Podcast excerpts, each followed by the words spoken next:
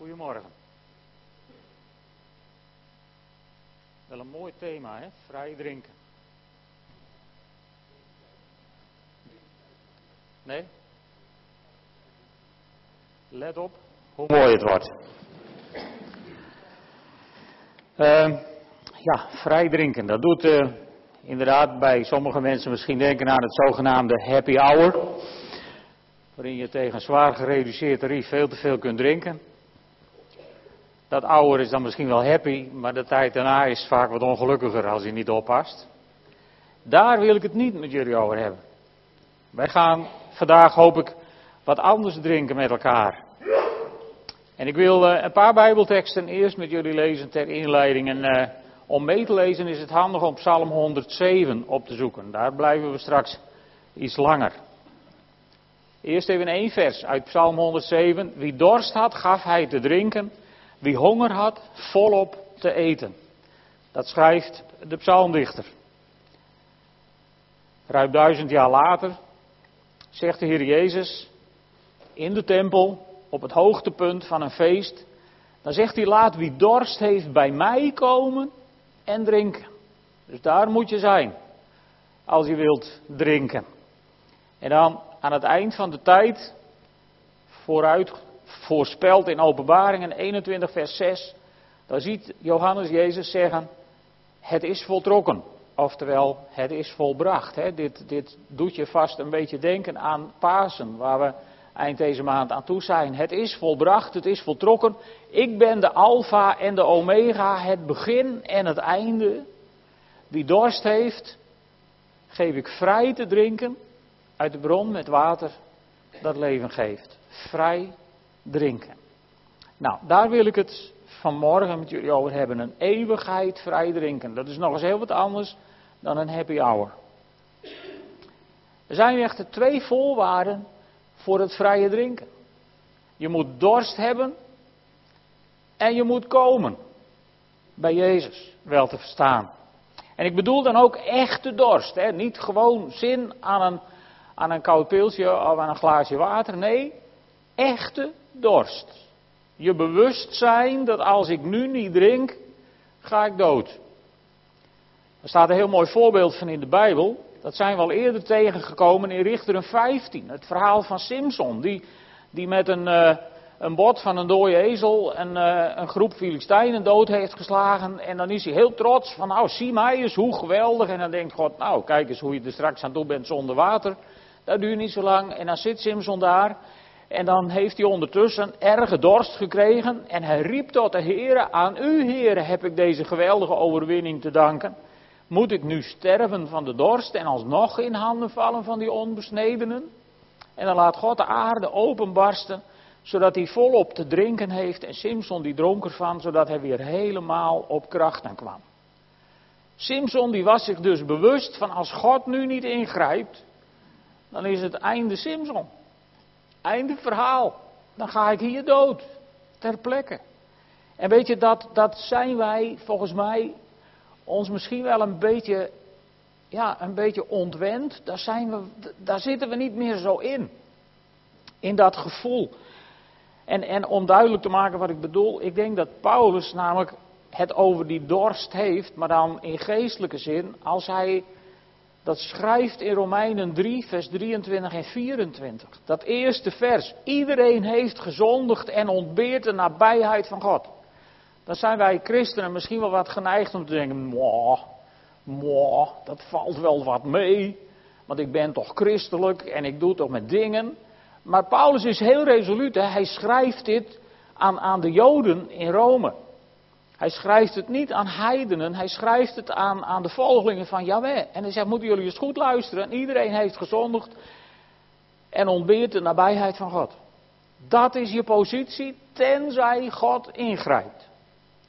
En prijs de Heer, God greep in. Dat gaan we aan het eind van deze maand vieren met Pasen. God greep in, want het volgende vers zegt: En iedereen wordt uit genade die niets kost, door God als een rechtvaardige aangenomen, omdat Hij ons door Christus Jezus heeft verlost. Iedereen wordt aangenomen. Ja, iedereen die komt, wordt aangenomen. Iedereen die dorst heeft en zich bewust is van als ik niet tot Jezus kom, dan heb ik geen schijn van kans, maar als ik bij Jezus kom, ik zeg, heren, ik heb u inderdaad nodig, dan krijg je van Hem vrij te drinken, dan word je door genade die niets kost, door God als een rechtvaardige aangenomen. Dat wil niet zeggen dat je misschien vanuit menselijk oogpunt helemaal rechtvaardig bent. Je blijft een mens met al je gebreken en met al je fouten. Maar God heeft op dat moment gezegd: hé, hey, ik neem jou aan als een rechtvaardige. En wat je over jezelf denkt, dat vind ik niet spannend. Ik beschouw jou als rechtvaardig. Dat is het proces. Wat kunnen wij nou ongelooflijk moeilijk doen? Denk ik wel eens over bekering. Het is helemaal niet zo ingewikkeld. Je hoeft alleen maar één stapje richting God te zetten en zeggen: Heer, ik heb uw nabijheid nodig. En, en ik, ik ontbeer de nabijheid God. Zo ken ik hem uit mijn hoofd nog, uit de NBG-vertaling. Als je dat tegen God zegt, dan verklaart hij jou rechtvaardig. Dan komt hij tot je en dan word je aangenomen als kind van God. Vind je dat niet geweldig nieuws? Je hoeft geen examen te doen, geen CITO-toetsen, geen, geen, allemaal niks. Gratis. Genade die niets kost. Zo word je aangenomen. Maar je moet je dus bewust zijn van je situatie. Dorst hebben. En daarnaast moet je de oplossing zoeken bij Jezus. Tot Jezus komen dus. En dat, is, dat geldt ook als je in een gelovige omgeving bent opgegroeid.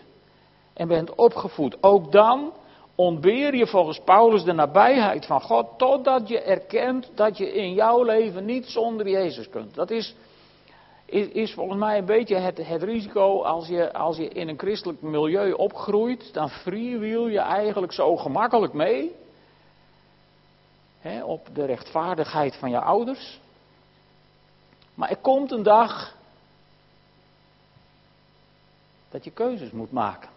Dat je keuzes mag maken. Dat je, dat je, dat je moet erkennen van, nou ja, ook ik kan het niet zonder Jezus. En dan word je uit die genade die niets kost door God als een rechtvaardige aangenomen. Vind je dat niet geweldig? Dat geldt, geldt ook voor alle tieners. Jullie die hier zitten, zo jong je bent. Voor jullie is dat aanbod. Je wordt als een rechtvaardige aangenomen.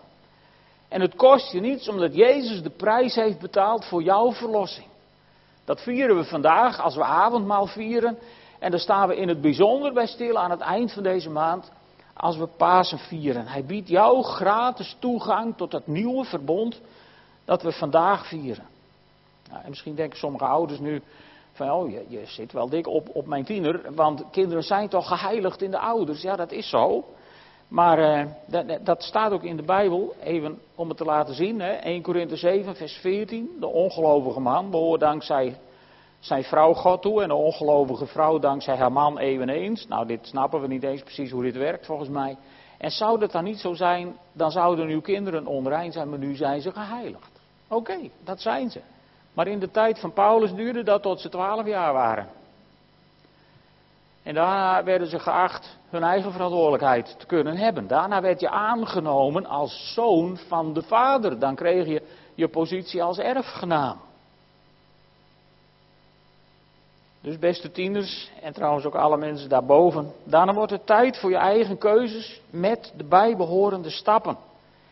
En uh, ja, als je het avondmaal niet langer door je vader en moeder laat opeten, dan kun je eigenlijk ook niet langer mee freewheelen op de rechtvaardigheid van je ouders. Dan wordt het volgens mij tijd om zelf te kiezen en die geweldige stap te zetten die Paulus aanhaalt in, Romein, in 1 Corinthians 6, vers 11. Waar hij zegt, u bent geheiligd, u bent rechtvaardig verklaard in de naam van de Heer Jezus Christus en door de geest van onze God. En hier, hier verdwijnt het een beetje, want hier staat, u bent gereinigd, hè? u bent gereinigd. Maar in de NBG-vertaling staat, u hebt u laten afwassen. Dus dan is het duidelijk, als je niet van afwassen houdt, dit gaat over de doop.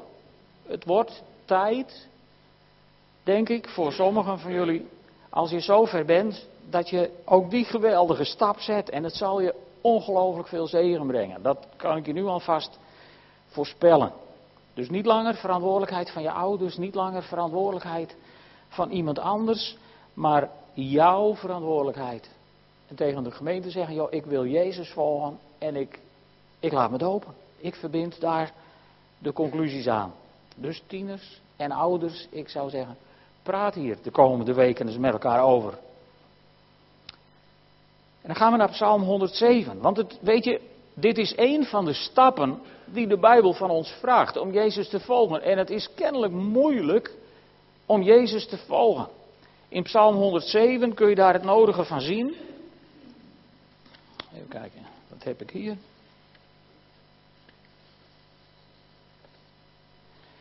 Psalm 107, we gaan hem even lezen. Loof de Heere, want Hij is goed. Eeuwig duurt zijn trouw. Wie kan daar amen op zeggen? Dat is mooi, want vers 2 zegt: Zo spreken zij die door de Heer zijn verlost. Hij verloste hen uit de greep van de angst. En dan komt het. Bijeengebracht uit alle landen, uit het oosten en het westen, uit het noorden en het zuiden, dat is de zegen van God. Staat er toch, soms doolden zij door de woestijn, maar een weg in de wildernis, een stad, een woonplaats vonden ze niet. Ze kregen honger en dorst en kwijnden van uitputting weg. Met andere woorden, ze kozen hun eigen weg, omdat ze het beter wisten dan God. En dan uiteindelijk staat er, ze riepen in hun angst tot de Heer. Hij heeft hen bevrijd uit vele gevaren. Hij wees hun een rechte weg, de weg naar een stad, een woonplaats. Laten zij de Heer loven om zijn trouw, om zijn wonderen aan mensen verricht, zegt de psalmdichter dan. Wie dorst had, gaf hij te drinken, wie honger had, gaf hij volop te eten. Maar ja, soms woonden ze in donkere krochten als slaven met ijzeren boeien, want ze hadden zich tegen Gods woorden verzet en de raad van de Allerhoogste verworpen. Hij liet hen buigen onder een zware last, ze vielen en er was niemand die hielp. Maar ze schreeuwden in hun angst tot de Heer, Hij heeft hen gered uit vele gevaren. Hij haalde hen weg uit donkere holen en brak hun boeien aan stukken. Laten zij de Heere loven om zijn trouw, om zijn wonderen. Aan mensen verricht bronzen deuren heeft hij verbrijzeld, ijzeren grendels verbroken. Maar ja, soms leidden ze een lichtzinnig leven en gingen onder hun zonden gebukt. Ze gruwden van elk voedsel en waren de poorten van de dood nabij. Ze schreeuwden in hun angst tot de Heer, Hij heeft hen gered uit vele gevaren. Daar is hij weer. Hij zond zijn woord en genas hen, ontrukte hen aan het graf. Laten zij de Heere loven om zijn trouw, om zijn wonderen aan mensen verricht. Laten zij hem dankoffers brengen, juichend zijn daden bezingen. Maar ja, Soms daalden ze af naar de zee, gingen schepen en bevoeren het wijde water. Ze zagen de daden van de Heer, zijn wonderen op de oceaan. Hij sprak en ontketen de storm, hoog zweepte hij de golven op. Ze stegen tot aan de hemel en vielen neer in de diepte. Hun maag keerde zich om van ellende, ze werden dus goed zeeziek. Ze tolden en tuimelden als dronkaards, alle kennis baatte hun niets. En toen riepen ze in hun angst tot de Heer. En hij leidde hen weer weg uit vele gevaren. Hij bracht de storm tot zwijgen. De golven gingen liggen. Het verheugde hen dat de zee tot rust kwam en hij bracht hen naar een veilige haven. Laten zij de Heere loven om zijn trouw, om zijn wonderen aan mensen verricht. Hem hoog verheffen als het volk bijeen is, hem loven in de kring van de oudsten.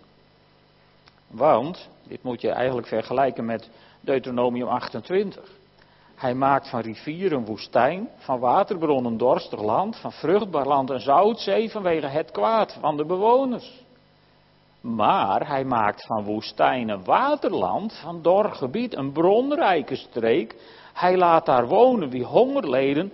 Zij stichten een stad, een woonplaats, zaaien akkers in, planten wijngaarden met een rijke oogst aan vruchten zegent hij hen, ze worden zeer talrijk en ook hun vee breidt zich uit.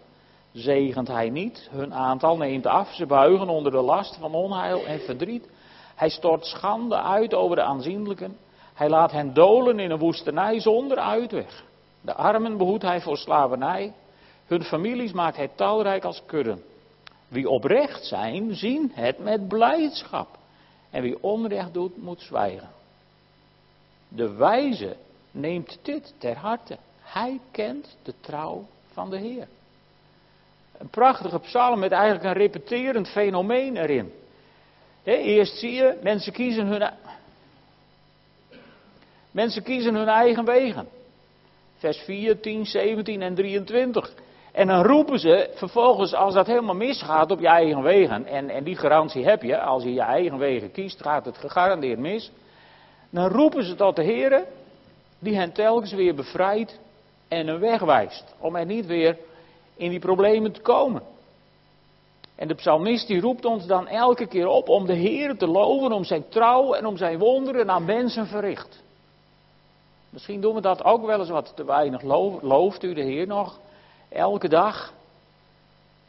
Zijn er nog momenten op, op, op jouw dag dat je denkt, prijs de Heer voor deze dag? Voor dit wat ik vandaag van hem ontvang. Is die lofzang op je lippen?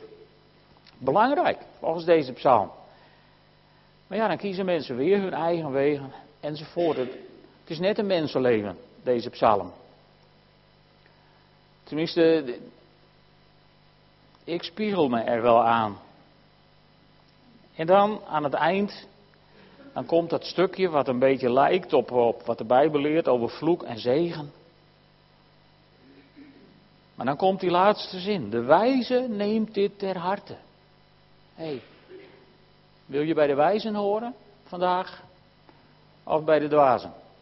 De Bijbel heeft niet meer soorten. Hè? Wij zijn in ons poldermodel gewend van, ah, er is vast, er is vast wel wat tussen. Nee, in de Bijbel is er niks tussen. In de Bijbel ben je wijs of je bent dwaas. Meer smaken zijn er niet. En ik, ik mag niet oordelen, dus ik zal er niks over zeggen. De wijze neemt dit te harte en kent de trouw van de Heer. En toen dacht ik, is dat zo? Kennen wij de trouw van de Heer? Met andere woorden, vertrouwen wij eigenlijk wel op de Heer? Als ik tegen jullie zeg dat Hij je vrij te drinken geeft, geloof je dat wel? Vertrouw je daar eigenlijk wel op? Weet je, we gaan even kijken hoe vaak God dat heeft gedaan. Even een rondje Oude Testament. Dat doen we de laatste weken wel vaker. Ik zal eerst even vrij drinken. Zo. Een rondje Oude Testament. Waarvoor zag God in drinken? Exodus 15, vers 25. Ze zijn net uit Egypte, zijn de woestijn ingetrokken, stikken van de dorst, komen bij water wat niet te drinken valt. Nou, ironischer kun je het bijna niet bedenken. En ze schreeuwen het uit, ja, tegen Mozes. Hè? Niet tegen God, maar tegen Mo. Mozes krijgt de schuld. En, en, en, Mozes die gaat naar God en dan wijst God hem een stuk hout. En toen hij dat in het water gooide, werd het zoet. Dat is een mooi verhaal, want dat, als, als je vrij te drinken wil hebben, dan komt altijd hout aan te pas om de prijs te betalen. Dit is de vooruitwijzing naar het kruis van Golgotha. Door dat hout wordt het bittere water zoet. Even later stikken ze weer van de dorst, zijn ze weer boos op Mozes. En dan zegt God tegen Mozes, ik zal je opwachten bij de rots, bij de Horeb. Als je op de rots slaat, zal er water uitstromen, zodat het volk te drinken heeft. Mozes deed dit in het bijzijn van de oudsten van Israël. En ze hebben allemaal weer vrij drinken in de woestijn. En een poosje later, nummer 20, vers 11, is een mooi poosje later, overigens. Dan krijgt Mozes de opdracht om tegen de rots te spreken. Hè. Dit, is, dit is eigenlijk het trieste verhaal van de fatale verkiezing van Mozes. Want hier spreekt hij niet tegen de rots in de naam van de Heer, maar hier slaat hij op de rots in de naam van Mozes. Van ik zal jullie eens laten zien, dit heb ik de vorige keer ook gedaan. Zo doe je dat hier. En dan slaat hij twee keer op de rots. Maar God is zo genadig dat hij het volk niet straft voor de fouten van zijn leiders. Dus ze hebben allemaal weer te drinken. En, en het bijzondere aan deze rots, waar het hout vooruit wees naar het kruis, straks met Pasen, verwijst het slaan op deze rots naar de striemen van Jezus, in wie ons genezing geworden is, hè, lieve vrienden. Want Paulus die schrijft in 1 Corinthians 10 over deze rots en hij zegt daar gewoon heel onbevangen, en die rots was Christus. Dus opnieuw komt Christus er aan te pas, zelfs in het Oude Testament. Nou, dan krijgt Simson vrij te drinken, hè, die tekst hebben we gelezen. En dan het bekende verhaal van Elia, die bij de beek zit en daar vrij te drinken geeft. En zelfs vrij te eten, omdat de raven hem van voedsel voorzien. Ik heb hun dorst gelest en hun overvloedig te eten gegeven. Psalm 107. Hier zie je het gebeuren. En de opvolger van Elia, Elisa, die zit op een gegeven moment met een heel leger ook in een dorpplekje. En dan zegt God, het zal niet regen, je zult geen wind voelen en geen regen zien, maar toch zal deze wadi, deze vallei volkomen te staan met water, zodat jullie te drinken hebben. Ook jullie vee en laatdieren zomaar weer vrij drinken, voor de hele kudde, voor iedereen. Dus God voorziet wel.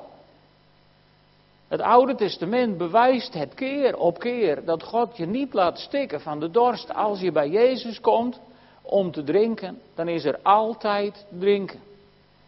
Want na deze praktijkverhalen komt er een geweldige belofte in Jesaja 43, vers 20. Daar zegt Jesaja, en dit is echt een hele mooie profetie. De wilde dieren zullen mij eer bewijzen, de jakhalzen en de struisvogels, omdat ik water schep in de woestijn en rivieren in de wildernis. Het volk dat ik heb uitgekozen, laat ik drinken.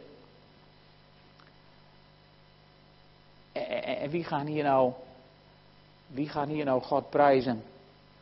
Omdat ze te drinken krijgen. De jakhalzen en de struisvogels. Met andere woorden, onreine dieren. Onreine dieren. En ik geloof dat deze profetie dus voorspelt dat wij, de jakhalzen en de struisvogels, de onreinen onder de mensheid, de niet-Joden, wij zullen God eer bewijzen. Doe je dat? Dan vervul je daarmee een profetie uit het Oude Testament. Wij zullen God eer bewijzen omdat Hij water schept in de woestijnen van ons leven. Omdat Hij water schept in de rivieren in onze wildernissen. Dat doet Hij. Het volk dat ik heb uitgekozen laat ik drinken. En daar hoor, daar hoor jij bij, daar hoor ik bij. Prijs de Heer. Daar mogen wij bij horen. Wij horen bij het volk dat Hij heeft uitgekozen. Want het drinken was voor iedereen die komt. Iedereen die komt tot Jezus krijgt te drinken. Vrij drinken.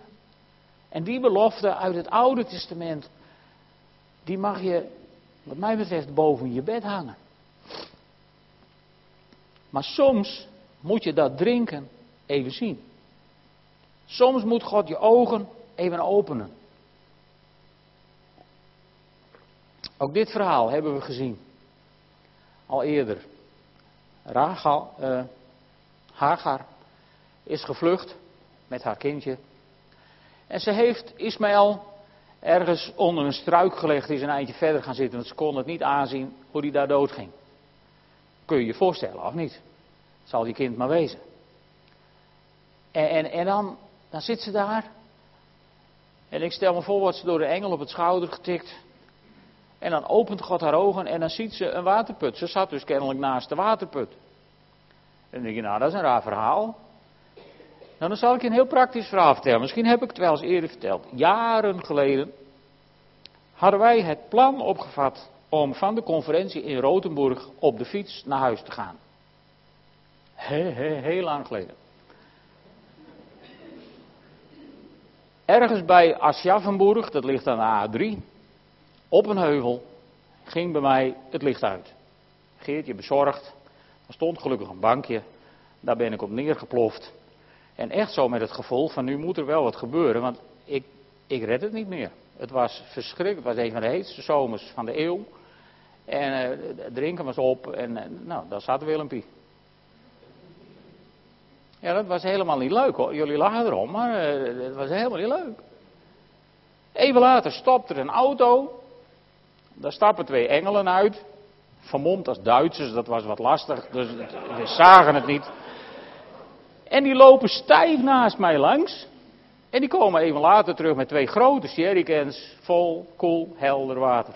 Maar ja, niet bij zinnen, niet opgelet. Dus God stuurt nog twee engelen op de fiets deze keer. Ze kunnen ook fietsen, engelen. Met allemaal flessen in een mand voor de fiets. En die lopen stijf naast mij langs. En die komen even later ook weer terug met flessen vol koel, helder water. En Geertje was wel bij zinnen, dus die zegt, hoe komen jullie aan dat water? Nou, dan zei ik, kijk even achter je. Nou, er stak een pijp uit de berg en daar stroomde koel helder water uit de berg. En dat stroomde door een gootje. En toen keek ik zo naar beneden, waar ik zat. Onder mij zat een put en daarin verdween dat water naar beneden. Dus ik zat letterlijk op de bron te creperen van de dorst. En toen we dat ontdekten, toen dacht ik aan Hagar. Toen dacht ik, warempel, warempel, warempel. Als God geen engel stuurt om je ogen te openen, dan kun je dus doodgaan van de dorst op de waterleiding. Zo werkt dat. Mij gebeurt persoonlijk. Dus het kan maar zo. Maar Hagar, haar ogen worden gelukkig ook geopend. Ze vult de waterzak, geeft de jongen te drinken. En Ismaël is een heel groot volk geworden. Geweldige consequenties heeft het gehad. Dus dat historische bewijs, dat heb ik je nu volgens mij laten zien. En uh, God is dus te vertrouwen. Hij wil je helpen om het te laten zien. En daarom kom ik nog heel even terug bij die prachtige uitnodiging van Jezus. Op de laatste dag, het hoogtepunt van het feest, stond Jezus in de tempel. En hij riep, laat wie dorst heeft bij mij komen en drinken. En lieve mensen, ik hoop dat je nog steeds behoort tot de dorstigen. Ook al ben je misschien je hele leven al, al 80 jaar onderweg met God, bekend met Jezus. Als je verlosser en zalig maken, tenminste, nou, bekend. In die 80 jaar al heel lang. Nee, Janik? Dus je bent wel heel lang onderweg. Ik hoop dat je nog steeds bij de dorstigen hoort. Dat je je nog steeds bewust bent van als ik niet kom bij Jezus om te drinken, dan heb ik geen schijn van kans. Want het is belangrijk om dagelijks bij Jezus te komen en te drinken. Het is belangrijk om stappen te zetten in je leven, om dichter bij Jezus te komen, om toegang te hebben tot die stromen van levend water. Want dat wat in openbaringen staat, dat is gewoon waar. Wie dorst heeft, geef ik vrij te drinken uit de bron met water dat leven geeft. Jezus verlangt er zo naar dat wij bij Hem komen om te drinken. Jezus verlangt er zo naar dat je straks met het avondmaal bij Hem komt en eet van het brood en drinkt van de wijn of de druivensap, wat je maar wilt. En dat je daar bewust van bent, van dit zijn de bronnen van mijn leven. Dit is waar het geestelijk bij mij om draait. Want weet je, er is kracht in het bloed van het lam. En deze week ben ik daar zo uitdrukkelijk met de neus bovenop gedrukt. Ik was donderdagmiddag was ik bij eh, Yvonne en Guido en Ashley natuurlijk, die was er ook. En toen kreeg Yvonne haar eerste bloedtransfusie. En ze was helemaal verbaasd, Guido ook, over hoe snel je daarvan opknapt. En toen dacht ik, ik ben al heel lang bloeddonor, dat zouden jullie ook moeten zijn eigenlijk, maar daar gaat het nu niet over. Maar, maar toen dacht ik, als, als een zakje bloed van één mens, iemand die heel dicht op het randje van de dood is geweest, zo snel opkalefatert, wat moet dan het bloed van het goddelijk lam niet doen met jou en met mij? Zo kostbaar is het wat wij vandaag met elkaar vieren in het avondmaal. Het bloed van het lam. Dat geeft je leven. En het is gratis. Het kost je niks. Je hoeft er niet voor te betalen. Want de prijs voor jou is betaald. Er is kracht in het bloed van het lam. En het hout van het kruis heeft het bitterste water zoet gemaakt. Dat hebben we gezien. En de striemen van Jezus hebben water tevoorschijn gebracht uit de rots waar jij en ik gratis vrij van mogen drinken. Zoveel als we maar willen. Hé, hey, vind je dat geen goed nieuws? Dat gaan we vieren vandaag met elkaar. Zullen we samen bidden om een zegen over het avondmaal? Mag ik jullie vragen om op te staan?